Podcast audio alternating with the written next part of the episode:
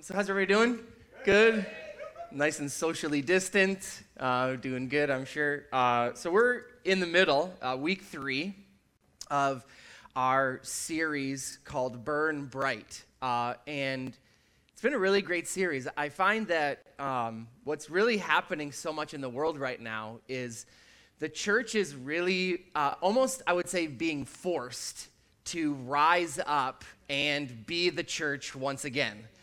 Um, I think that for a long time, I mean, really, probably centuries since Jesus was here, uh, church was kind of a staple, you know, in, in people's lives. And, and while maybe we had seen declines throughout, you know, the years and ups and downs and good times and bad times, the church has always been this shining, bright beacon in the world that people always knew they could run to right? Like the scripture says that and the title of my message is is that the church was called to be the city on a hill that men would be able to run to. And you know since all of the different things that have been happening in the world right now i'm realizing you know i read a lot of church blogs and a lot of church thinkers because i'm really interested to understand what is the world saying about church right now is is that the church um, is, is really getting ready to, for the first time, maybe in a long time, step into a very aggressive stance where the world is concerned. That we have come to this understanding that church, in a sense, uh, has no longer become a staple or the traditional sense of gathering together, which each of us know is so valuable, hasn't necessarily remained a staple in people's lives. And so, you know, you hear people scrambling and churches scrambling in response to, you know, the COVID 19 and everything. And really, there is this voice that has been perpetuating throughout society saying that we as the church need to begin to rise up and once again be the church, right? Which, which I think is kind of something that you think is you know, sort of funny because I think that we always thought that we were the church until now we're being forced to actually have to be the church and we're like, oh shoot, like maybe maybe we haven't really been the church. And and and, and that's what I want to talk about uh, this morning. And really what we've been talking about all month this month is what does it look like to actually be the church? Okay? And we talked about this last week with, you know, we, we were talking about the story of the prodigal son and, and how Jesus uh, is the older brother. That story of the prodigal son was written, and there was a scholar who said that, that, that this story was written to create a craving on the inside of us to have an older brother that would come for us, that would chase us, that would run after us when we were lost. And I was saying that, and in the midst of it, you know, I'm saying that, you know, yeah, that's you, Jesus, and you're so good, and you're so amazing. And then I went home on Sunday afternoon as I was rewatching the service, and I'm thinking to myself, it doesn't have to just be Jesus, right? That we can be a church of older brothers who follow Jesus' example and go after the lost, the hurting, the dying, the broken people that are in our world right now, all around us, right? And, and, and, yes, you can get excited about that because it's a privilege and an honor for us to be the ones who get the opportunity to carry the message, the message of hope, the message of life, the message of transformation to a world right now that's searching but doesn't necessarily know that the one they're searching for is the Jesus that we know right? History and churches and culture has sometimes preached a very different expression of God. And we are the remnant of people who will carry the true image, likeness, the true reality of who Jesus is. We want to be the city on a hill that people can run to, right? People aren't going to run to us because they should, right? If you haven't noticed that, people run to a lot of different things, even though they should be running to Jesus. People right now, I mean, the statistics of what we're learning through the season of COVID is that people are running to a lot of things alcohol and drugs and so many things that they think are going to solve their problems, but only make their problems worse. They need Jesus. But we have to be the ones to show him this is actually who Jesus is. Okay. So we're going to start in James chapter 2. And for those of you who read your Bible, when you notice that I say James, you immediately shudder because James didn't have anything comfortable to talk to us about at all. And while I'm excited to share this chapter with you, uh, you know, when I say excited, it's really the excitement is also mixed with a significant amount of, you know, trepidation and nerves uh, because the, you know, we're going to dive into this portion of scripture this morning, uh, and the portion of scripture is really um, contextually one of the most debated, critiqued portions of scripture in the Bible. You know, so no big deal. That's all we're doing today. We're just going to, you know, dig into that. You know, we're just, you know, approaching verses that have, you know, divided entire people groups, you know, that have split denominations and made enemies. And, you know, that's our assignment today. And, you know, I was thinking, you know, how many of you are glad that you are not preaching today? Um, and so, so we're going to buckle, we're going to, we're going to go down this road and we're going to approach the scripture. Uh, but I'm going to ask you to, you know, buckle your proverbial seatbelts. Not for my sake uh, but really for James's sake, because James, not Alex, James is not going to pull any punches today.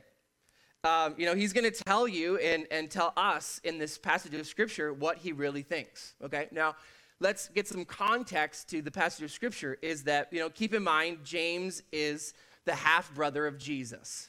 Okay, and during the ministry of Jesus, the three years that Jesus really had the visible ministry, James uh, he was not a believer. He didn't believe in Jesus. He didn't follow Jesus. Uh, but post-resurrection, Scripture tells us that Jesus appears to James, and he's like, you know, you know, hey James, you know, gotcha. Uh, you know, it's me. I'm real.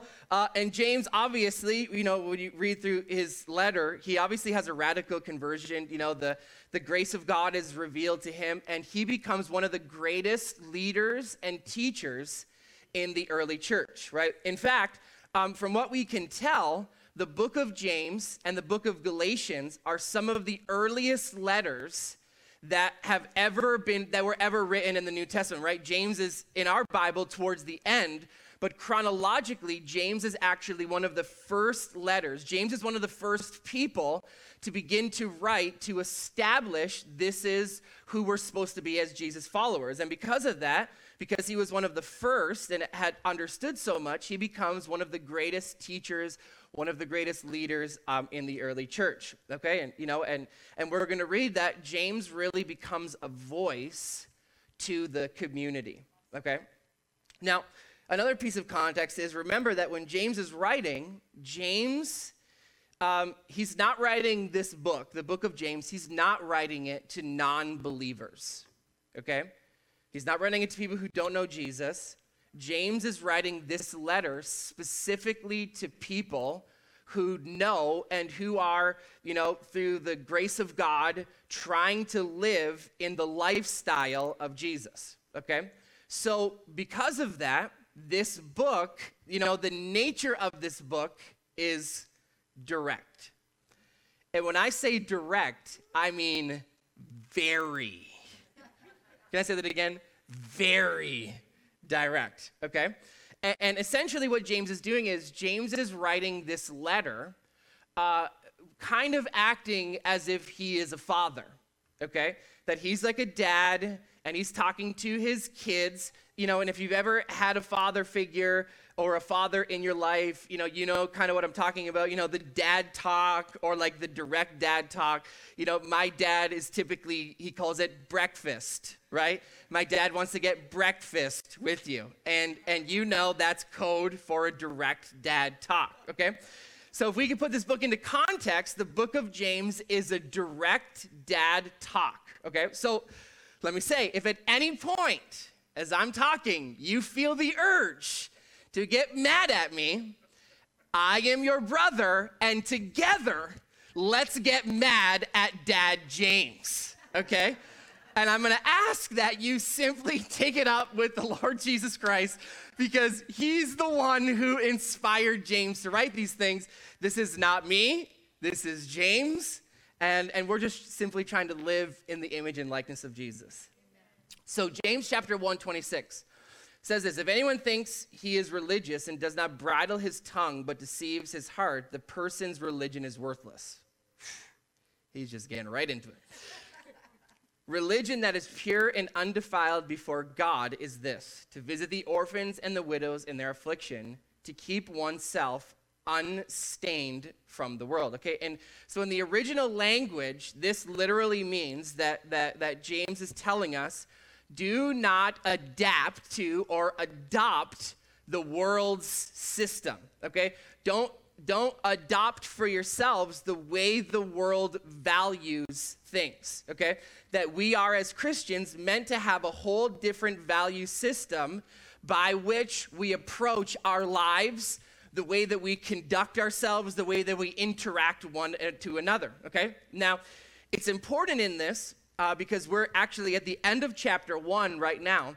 Uh, but it's important to remember that originally, when James wrote this letter, he didn't, you know, cut the thought off, start chapter two, and go, right? We know that later in, in history, we uh, you know we added chapter and verses for our own study for our own ability to memorize and i'm so thankful for that that it wasn't just this one long run on book that you're like i don't even know where to find this it's somewhere like two-thirds of the way through the middle half of the second page and right? So we have to remember that when James originally wrote this letter, he didn't separate them. This is verse one, end of thought. This is, or this is chapter one, end of thought. This is chapter two, end of thought.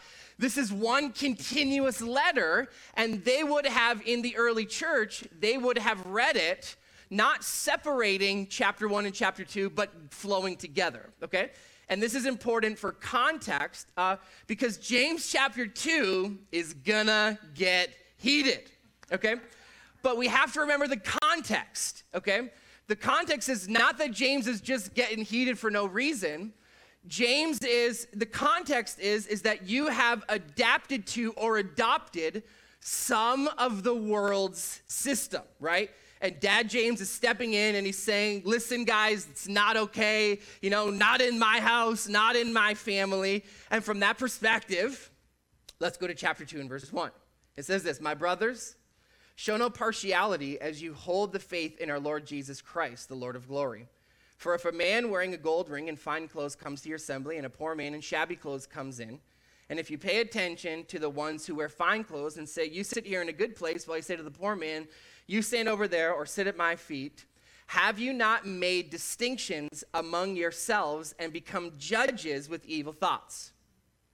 Listen, my, my beloved brothers, has God not chosen those who are poor in the world to be rich in faith and heirs of the kingdom of God? Which he has promised to those who love him. But you have dishonored the poor man. Are you are not the rich ones who oppress you and the ones who drag you into court? Are they not the ones who blaspheme the honorable name by which you were called? If you really fulfill the royal law according to Scripture, you shall love your neighbor as yourself. You're doing well. But if you show partiality, you are committing sin and are convicted by the law as transgressors. For whoever keeps the whole law but fails at one point has become guilty of it all. For he who says, Do not commit adultery, also said, Do not commit murder. If you do not commit adultery, but you do commit murder, you have become a transgressor of the law. So speak and so act as those who are judged under the law of liberty. For judgment is without mercy to one who has shown no mercy mercy triumphs over judgment. Verse 14 What good is it, my brothers, if someone says he has faith but does not have works? Can that faith save him? If a brother or sister is poorly clothed and lacking in food, and you say to him, Go in peace, be warm, be filled, without giving them the things they need for their body, what good is that? So also, faith by itself, if it does not have works, is dead.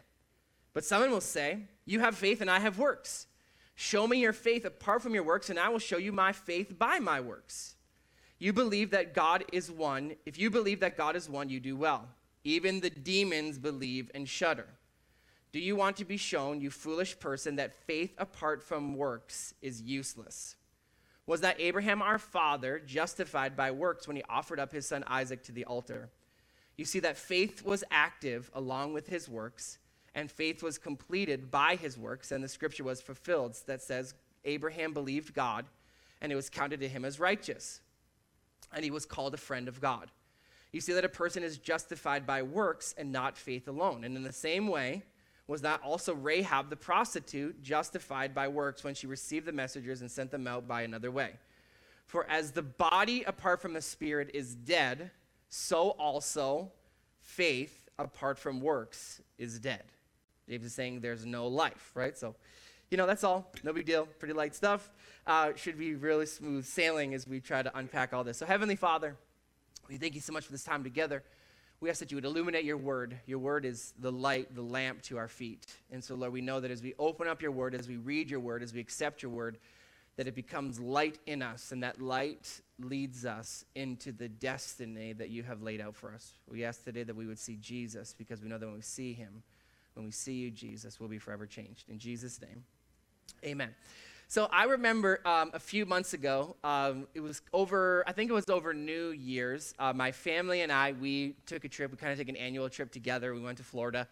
Um, and one of the nights uh, that we were in Florida, we went out to eat. I think we were going to Shake Shack uh, because if you've ever had Shake Shack, it's amazing and you should eat there every day. Uh, but we were going out to Shake Shack uh, to eat dinner. And while we were eating dinner, you know, my dad and I dropped everybody off and we went and parked, you know, and my dad found this like amazing parking spot, which he typically always does. Uh, and I looked and looked and looked and ended up having to drive like way to the top of this, you know, like the, the car parking garage. And and, uh, and while I was there, uh, I realized that the night that we had chosen, there was this big thing that was happening. They would do these things there. It was actually so much fun. We have videos of all the kids dancing.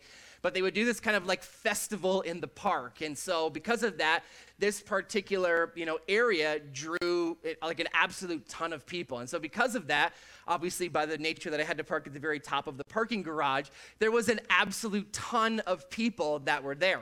Uh, and so, you know, I get in and, you know, you, I, I try to get down, push the elevator button, and, you know, when it's busy, you end up waiting for like 25 minutes. And in the 25 minutes, you're like, I should just take the stairs right now instead of waiting because I'm going to wait so long. But you never actually take the stairs. Anybody ever been there before? You're like, it's definitely going to come now. It's definitely going to come now. It's definitely going to come now. And you think, I could have gone up and down the stairs like 25 times by now. Uh, but nonetheless, I continue to wait. And, you know, finally, when I get into the elevator, it's me and an absolute ton of people that get into the elevator because there's so many people that are there waiting to go and have fun and do whatever they're going to do. Um, and so, you know, I'm kind of like crunched. You know, if this is the elevator, I'm kind of like crunched over here, sort of against the wall, and it's jam packed.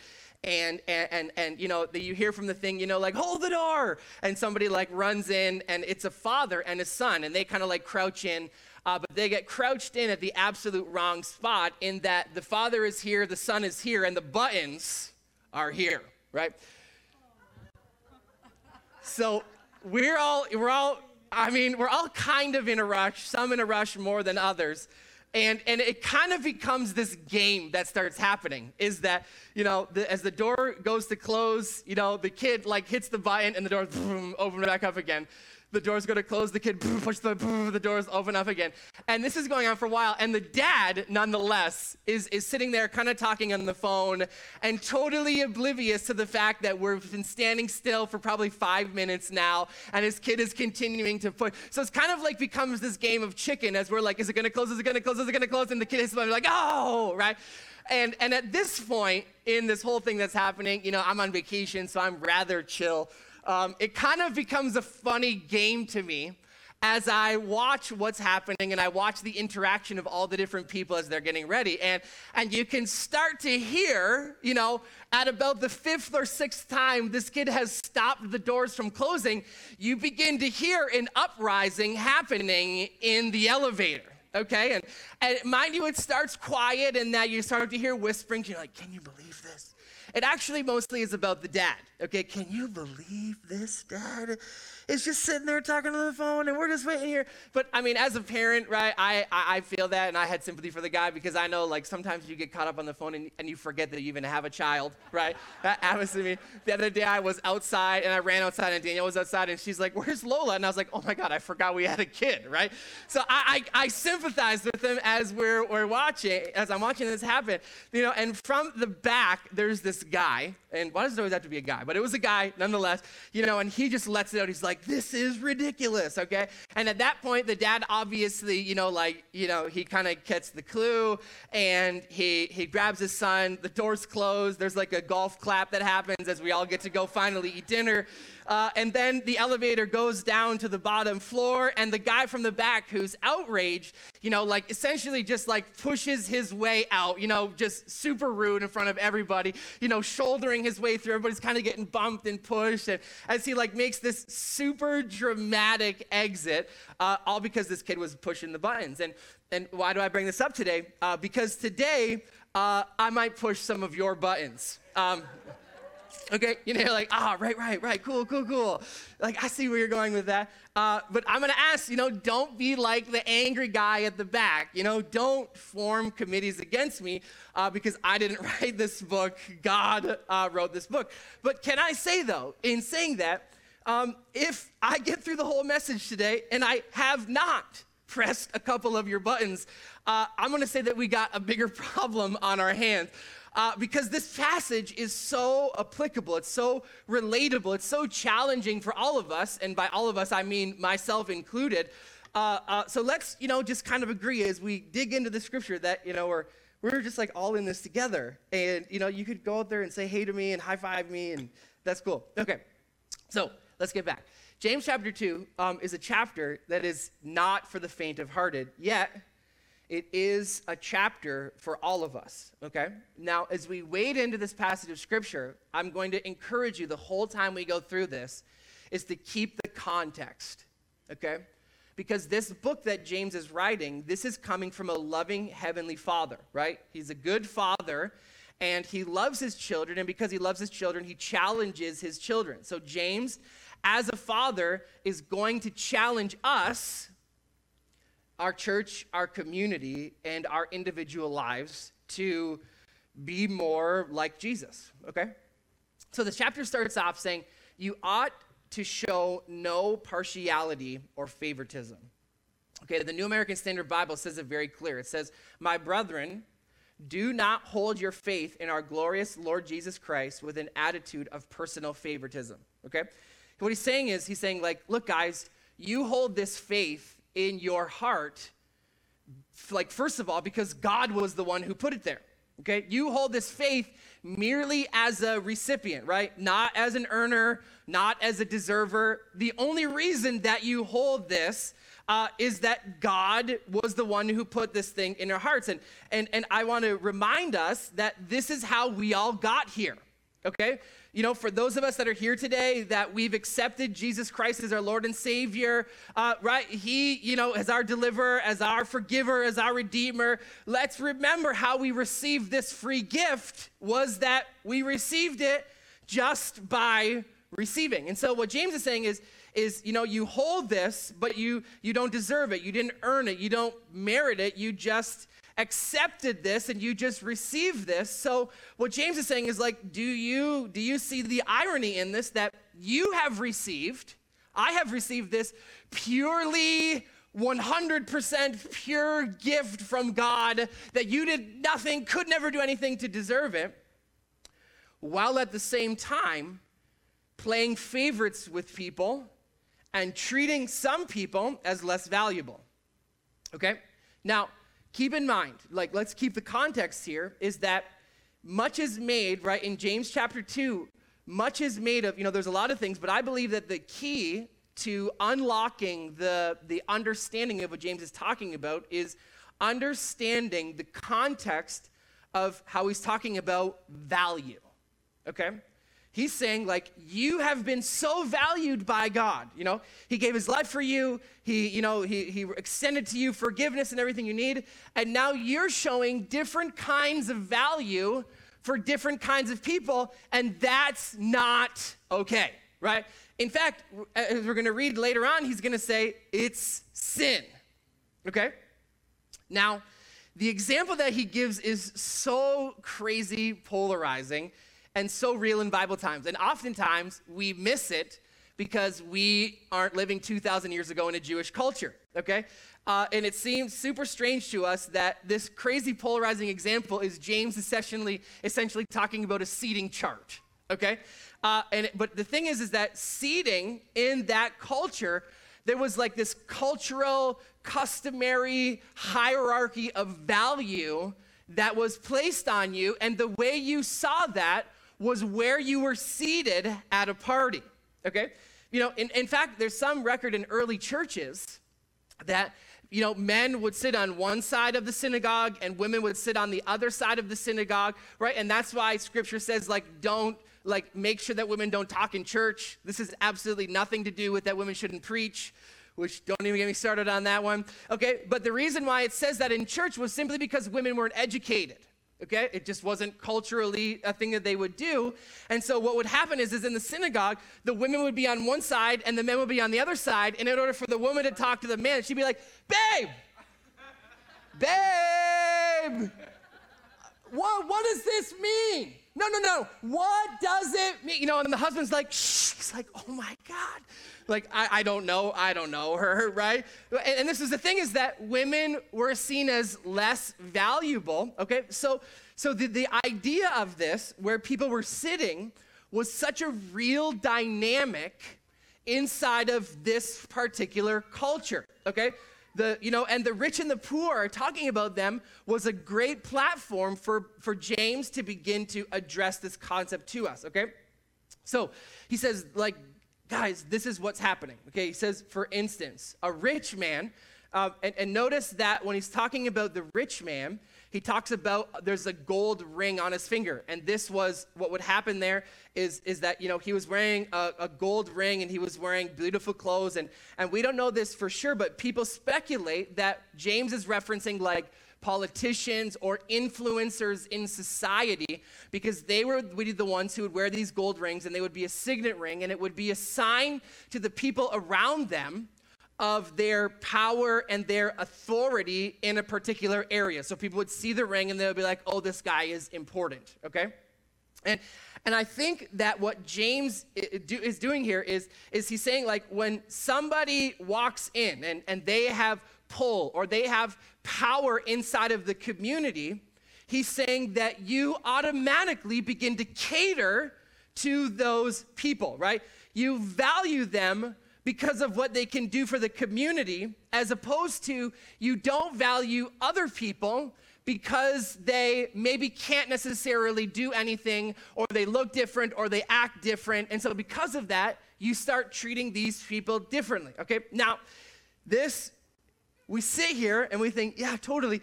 But this is a super challenging concept because how many times do we give value towards people simply because they can do something for us? Okay? And, and, and this is why in James chapter 126, he says, I want you to go and spend time with orphans and, and widows. Because essentially what James is saying to them is, is, is hey guys, I want you to create a culture where you sow life intentionally into people who have absolutely no ability whatsoever to do anything or give anything back to you, right? And, and, and I thought about this. Do you know why God emphasizes this? I'll tell you why. Because this is exactly what Jesus did for us, okay? And, and let's talk about big picture here. Big picture is God, God's absolute main objective, okay? Maybe it's to get us to heaven, yes. But aside from that, his main objective is to get us to look just like Jesus. He wants us to look like him and to live like him, okay? And, what the, the scripture is talking to us about is, is that Jesus shows us that this is a part of his nature. This is a part of just what Jesus does. Jesus gives and sows into people who have absolutely no ability to give anything back. The scripture says it like this while we were still sinners, right? Jesus saying, listen, you could do nothing for me. You weren't working for me. You weren't praising for me. You weren't advocating for me. You were doing nothing. And while you were in that state, that's when I chose to die for you right? John 3:16. For God so loved the world that whosoever, right? whosoever, right? Whosoever right? What God is saying is like, listen, I get that there's no guarantees, right? He said, I'm gonna do what I'm gonna do, and you can accept me, and you could reject me, and you could choose me, or you could not choose me, uh, uh, but I'm gonna give my life. Not because of anything you could do for me. I'm gonna give my life because this is who I am. I am who I am, and I do what I do because this is who I am. I'm the same yesterday, today, and forever, right? And this is gospel living. This is what it looks like to look like Jesus, right? If we have been recipients of this scandalous love affair from God, how can we then pick and choose who we assign value to? So he says this there ought to be no partiality in the church, okay? Now, notice what he says in his example, and, and it's a metaphor. He says, you, you, you say to the poor man, sit down at my feet. Okay? Now, we breeze past that, right? And we're like, oh, that's cute because Mary sat at Jesus' feet, and so that must be like a nice thing to do. Okay? But the Jewish reader, who is the audience, not us, although we have become beneficiaries of it, we were not the originally intended audience. Jewish people were, and they would have known what sit at my feet means. Okay? Because poor people in that time were actually considered non people. Okay? Poor people were actually considered to be not people, right? They were essentially like children right? Their culture would have classified you as a non person, right? Like, do you remember the scenes in Jesus' ministry when the little kids run to Jesus and the disciples have this huge issue, you know, and, and, they're like, you know, like, what's going on with these kids? And they, you know, they push them away. They're like, no, kids, like, get away. You know, like, he's not Santa, he's the Savior, right? And they have this, like, issue with all this happening. And Jesus is like, what? Jesus is like, whoa, whoa, whoa, whoa, whoa. Like, let the children come to me. And this was such a contra- culturally controversial statement. Because the disciples in that time would have been like, why, why do you want the non-people? Right? Like, why do you why do you want the people uh, uh, like the kids? Why do you want the poor people? Why do you want all these non-people? These are not even considered people in our culture. Uh, and, and what James is saying is that that value system has seeped into the remnant of the redeemed.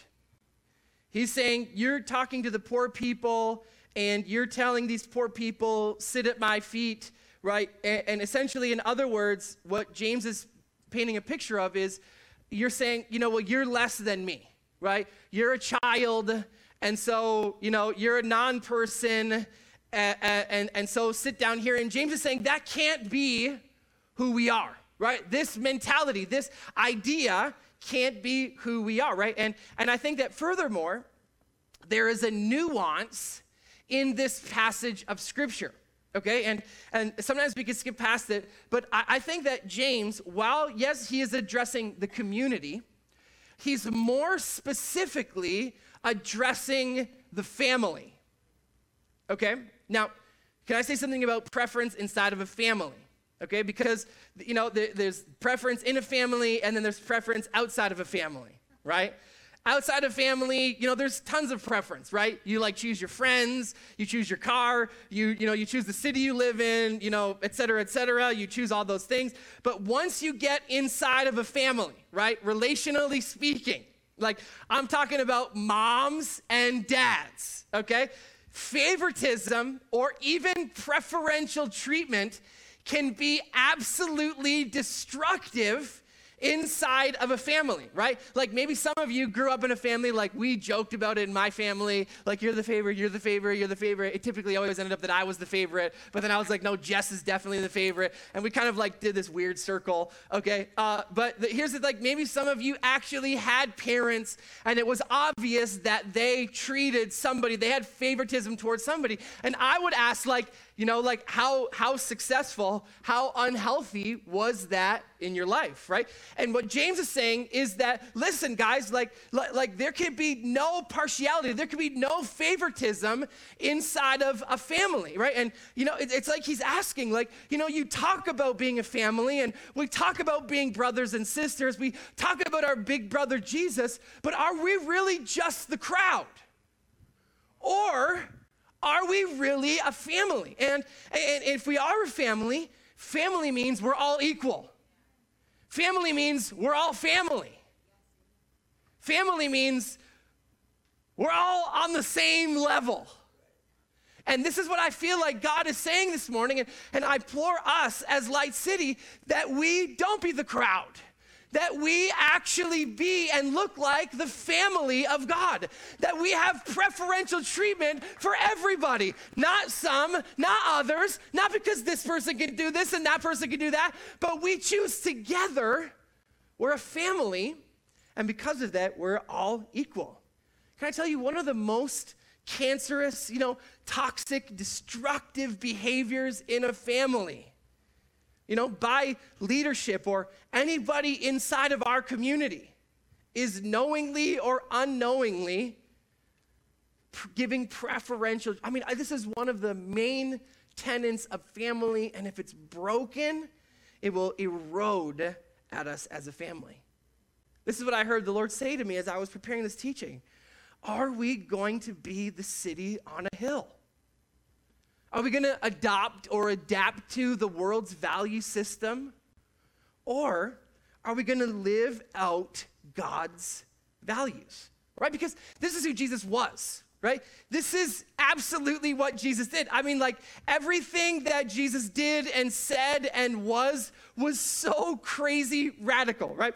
Like I was thinking about it and, and it was like this, right? Like I of I want you to imagine that you're walking down the street uh, and as you're walking down the street, you see a, a small ant hill, right? And you see all these little ants, and they're running around, and you go like, man, like I have just got a crazy passion for ants, right? Like I gotta reach these ants. Like, you know, like, Pastor, have we ever considered having a mission towards ants, right? And so you're like praying, like, God, like, I wanna help ants. And, and, and God looks at you and he says, okay, but the only way for you to reach ants is you have to become an ant.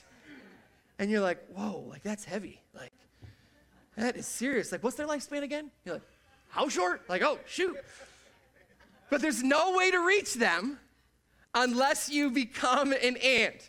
And then, once you become an ant, you are always going to be an ant.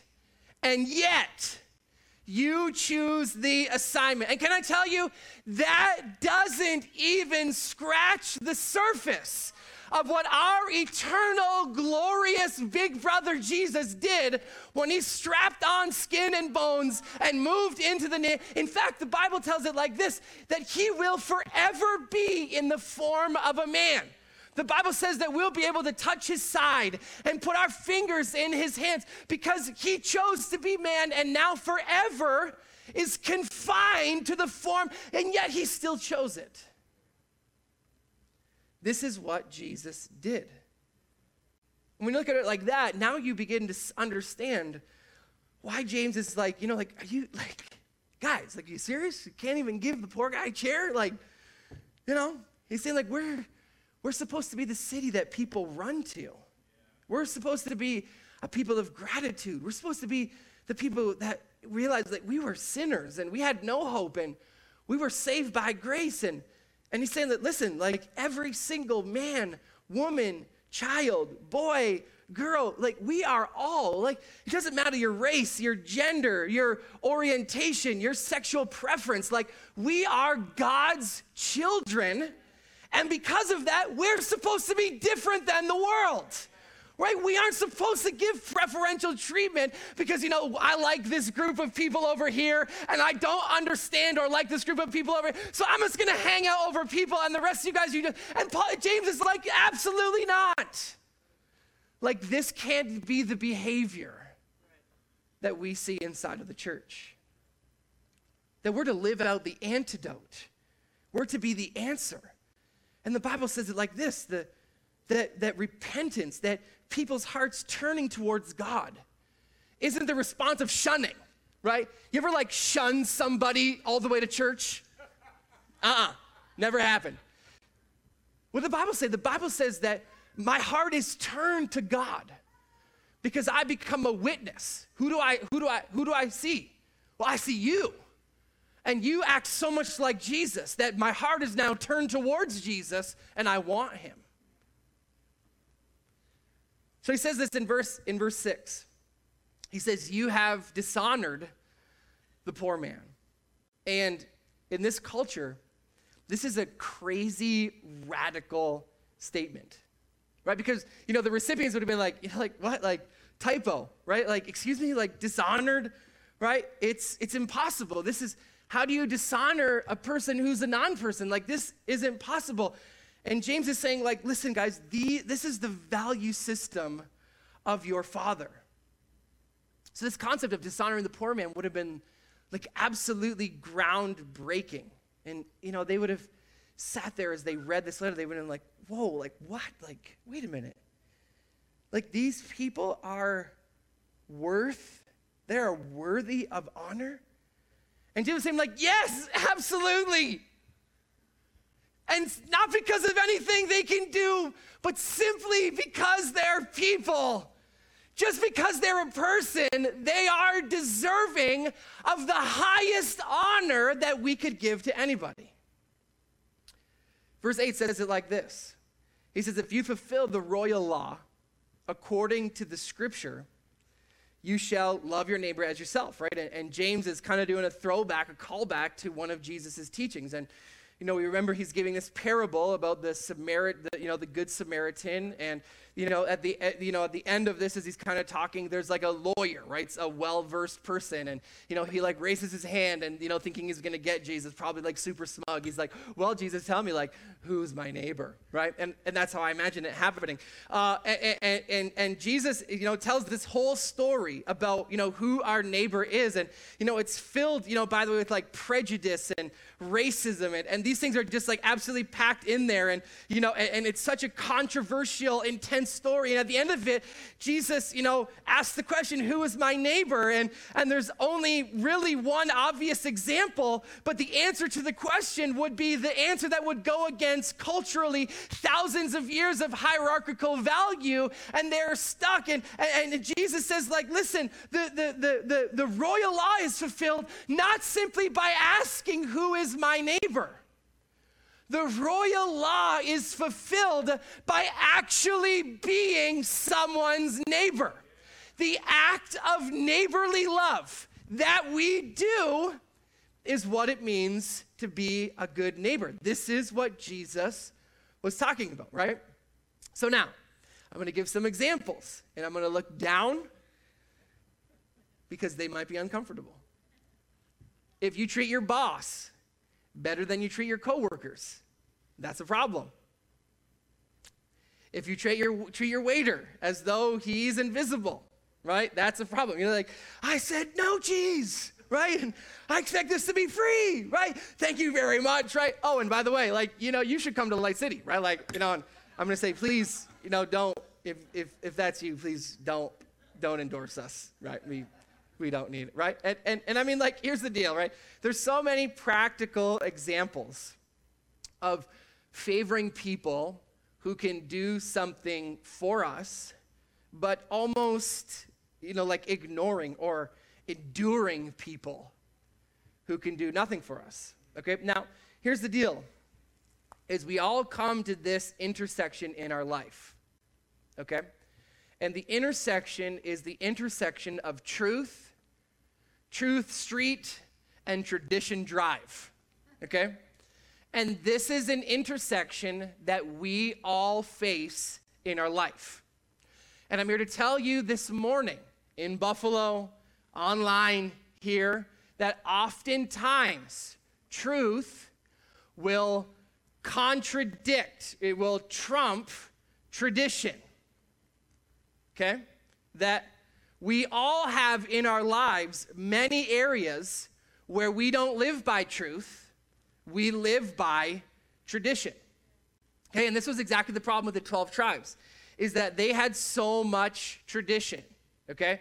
They had, you know, so much history. They had thousands of years deeply entrenched in this was the way that you're supposed to do something entrenched in you know traditions and customs and you know cultural values that the truth of god you know in fact jesus says that you know the very cornerstone that you've been searching for you, you, you tripped over him you like totally missed it because they were so deeply entrenched and their customs and values that they totally missed what the Word of God had prophesied for thousands of years. Right? So now here's the deal if you're sitting here and I've pushed some buttons, because uh, truthfully, I'm, I'm like pushing some of my own buttons right now, right? You got to know this. It's like, I don't like this either, okay? But we want to grow, okay? Right? I don't want to be the same I don't want to be the church that thinks people are supposed to come to us and wonders why people aren't coming to us. I want to be a church that in a region, people, when they're hurting and broken and seeking life, I want to be the first thought in people's heads that I don't know what to do, so I got to run to Light City because I don't know what's happening there, but they definitely got something good going on there. Okay. So many of us, right, we're taught traditions about, you know, like people who don't look like us, right? And, and like Jewish believers, we're taught the very same way right? We're taught about, you know, they were taught about the Samaritans, right? And they had a feeling about the Samaritans. They taught about the Romans, and they had a feeling about the Romans. And, you know, there's many other people groups that they were taught about. Uh, uh, uh, and here's the deal we're not here to make enemies of people who taught you those traditions. What we're here to do this morning is we're here to raise the standard of truth for our lives so that that truth can trump previous traditions. We are, right, we're not pursuing political parties. We're not pursuing agendas or ideas. We are pursuing the truth of Jesus Christ. Why? So we could look like him, live like him, act like him. So here's the deal like, it's gonna happen, right? It's bound to happen. In fact, I would say it has to happen that we come to this moment where our traditions are confronted by the truth of God's word, right? And we have to be willing to like lay our traditions on the table and say, like, you know, like this is what I thought, and, and, and this is what I was taught, and this is what I used to say, and this is what I used to do, you know, and you know, oh well, Alex, you know, like I'm 72 now, and this is just how I am. And and I believe that the word of God can change us at any age, at any stage of our lives. The truth of God's word can trump any tradition. The question is, are we willing? Right? And that's, I believe, what God is asking us. He's like, are we willing to say, you know, like, God, here's, here's my traditions. And, and we become a people who seek to understand rather than judge each other. That we become listeners, people who listen more and talk less. Right? He's telling us that we ought to have no any kind of favoritism, that there should be absolutely no devaluing. Because that's just like, it's not who we are. And, and it's like, why? You know, like because we're noble, and it's like, no, no, no, no, like, you know, quite, quite the contrary, right? We are this way because we are so broken. And because Jesus came, put on flesh, skin, and bones, and he put us back together and we're just like oh my gosh like we are so blessed. Like how did i get this? How is this so good? And because we realize it's so good we want to give as much of that goodness. And, and i want to say let's be that church who invites people in who look different and act different and seem different and sound different and smell different. That we invite those people in because we say this amazing gift that i have received i'm so desperate to give that gift to as many people as i can. Right? And he says this it's gonna, you know, it's gonna get good, you know, gooder and gooder and gooder, right? He says, he says, if you show partiality, you are committing sin. and you're like, wait, what? Like, sin? Really, James? Like, you know, like prejudice, sin, favoritism, sin, right? And, and, and like, can I just say, like, if that isn't pushing your buttons, I, I would say that we're probably just ignoring them because, you know, like, we do this in so many different forms. You know, like racism, you know, stuff that's happening in the world today, and I'm not just not even going to get into it. But racism obviously is like the most extreme, toxic, wicked form of partiality. And, and we do it on a grand level, and we also do it in small ways, right? You know, actually, in fact, watch what he says next. He says that whoever keeps the whole law but fails in one point becomes guilty of it all. Okay, so watch what he does here. Uh, he says, you know, like, do not commit murder, and also do not, or do not commit adultery, do not commit murder. He says, but if you do commit adultery, uh, if you don't commit adultery, but you do murder, you become a transgressor of the law, right? So, you see what he just did there? And, and, and another translation actually says that you can't pick and choose, okay? So, and, but this is, this is what we do, right? And, and, you know, chances are, and, you know, if you're in here and, and you have, you know, God can forgive you, and we'd love to talk to you after, but chances are there's not a murderer in the room amongst us today, right? But there may be people in the room who've committed adultery, okay? And now let me give you a little bit of background inside of Christian church if you online aren't familiar with the Christian churches. You know, like murder and adultery, like those are the big guys, you know? Like those are the things. Like if somebody walks in and they're like, I've committed adultery, you're like, oh my God, like this person has committed adultery. Like, okay? But you know, the church doesn't really talk much about gossip. Right? But and if we do, we call it like, you know, sharing with a brother and sister so that we can pray for them, right? Right? And, and that's the thing is that we pick and choose, right? You know, like, you know, I'm I'm sorry, but you know, that your joke was just super inappropriate. You know, and, and I'm like, well, I think it's fine. Like, you just need to relax a little bit, you know, and you know, but it devalued me or it, you devalued this people group. It devalued my friend who is of certain lifestyle and you know you're oh it's just a joke. Like come on you know? And then you go home and you you know you tell yourself like oh my gosh this person at church like man the world nowadays they're just triggered by everything. Like people are just so darn sensitive. And and James says that's sin.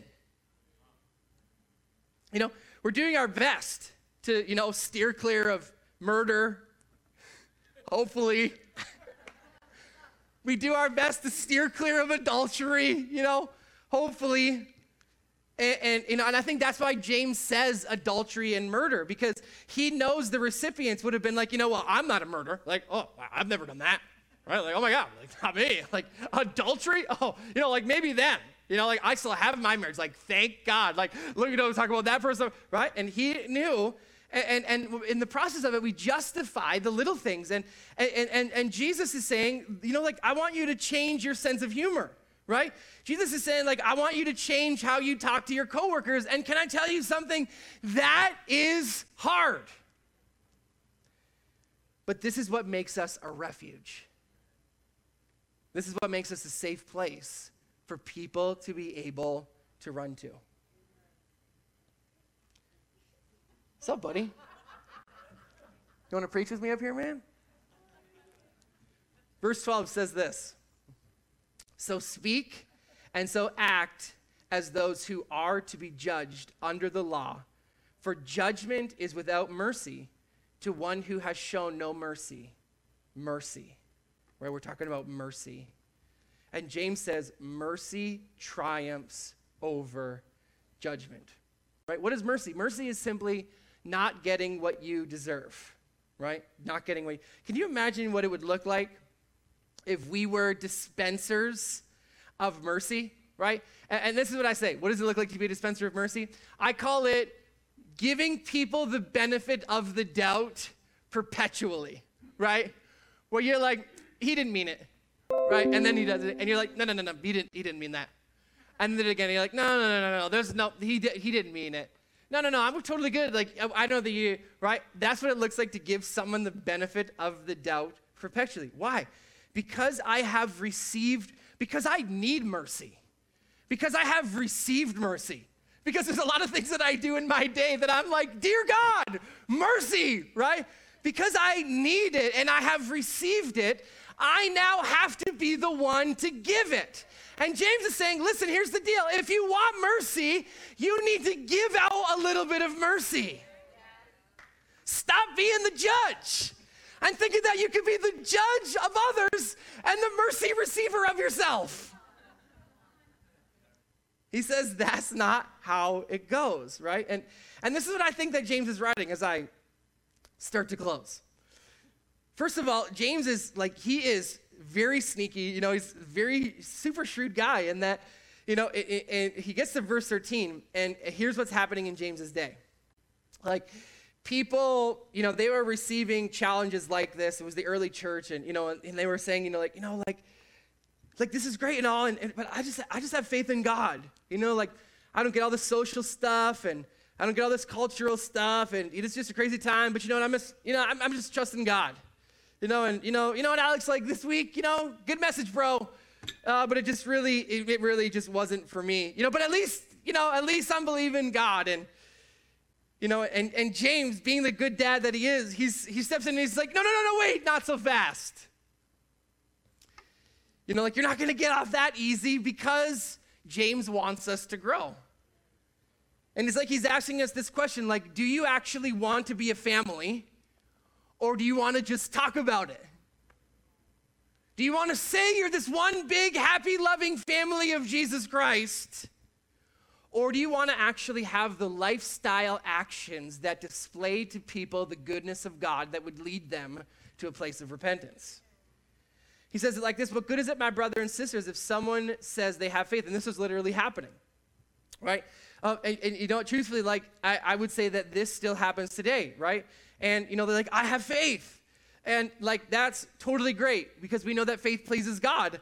Uh, but then James comes in and really cuts you at the knees. Uh, and he says this, you know, like, that's great, guys, but, you know, the demons, you know, they also have faith, right?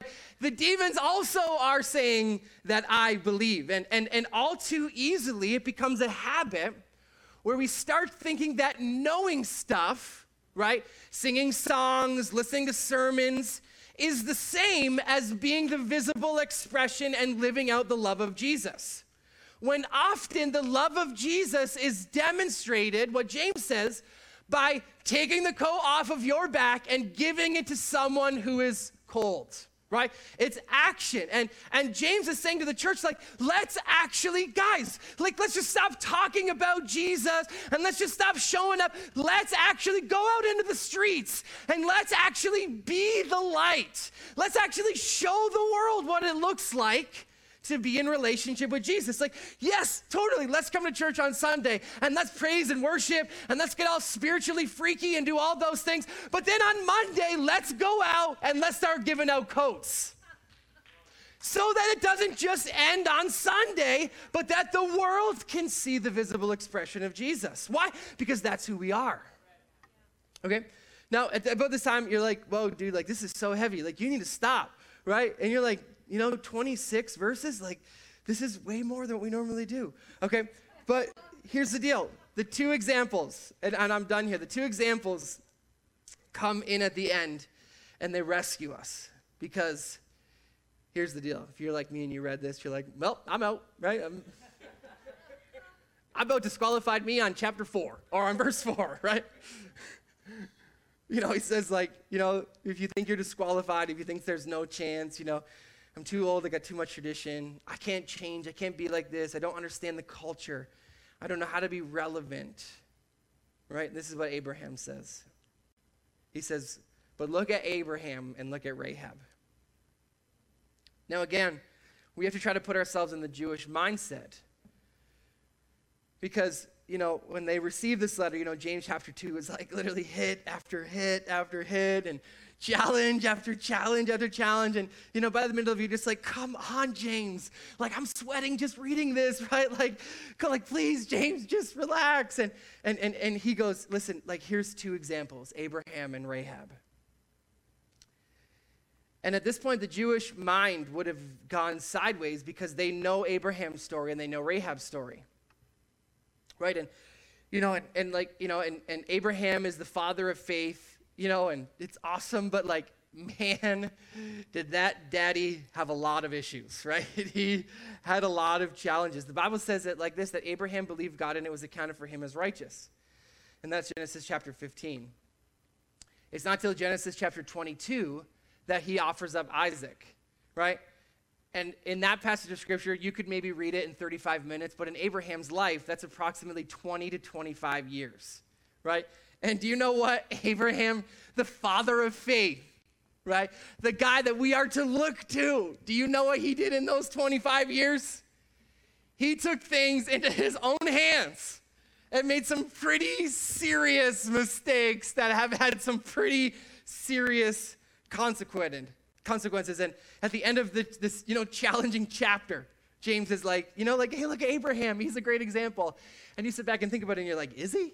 Right? Like, are you really, James? Like Abraham? You think he, you know? And then he, he talks about Rahab, and you know, Rahab, she's an Egyptian, right? And you know, I'm thinking at this point, James, like, don't you think it's about time? Like, it's been thousands of years.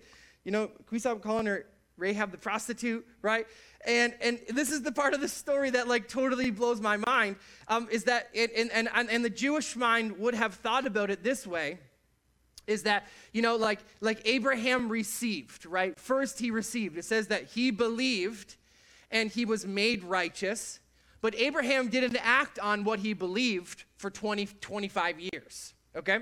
And then rahab is that even before she believe, even before she believes she's acting as if she believes, right? It says that she's, before she even confesses that your God is the God, right? She does eventually say that, but that's after she's already lived out these actions proving that she believes. And so you have Abraham who believes and doesn't act, and you have Rahab who acts and, you know, doesn't believe. And James is like, he's saying, like, listen, wherever you are in your journey, don't lose heart right? It doesn't matter if you believe or you don't know if you believe or you act or you don't act. Listen, the point of this whole thing is that we would read this and we would hear this and we would examine our own hearts and we would challenge ourselves that wherever we are, whatever's going on in our life, and we make the decision, I want to be the city on a hill that people can run to. You know, I, I had this thought as I was writing on this is, is like, I'm thinking that, you know, we could become like a unicorn in the city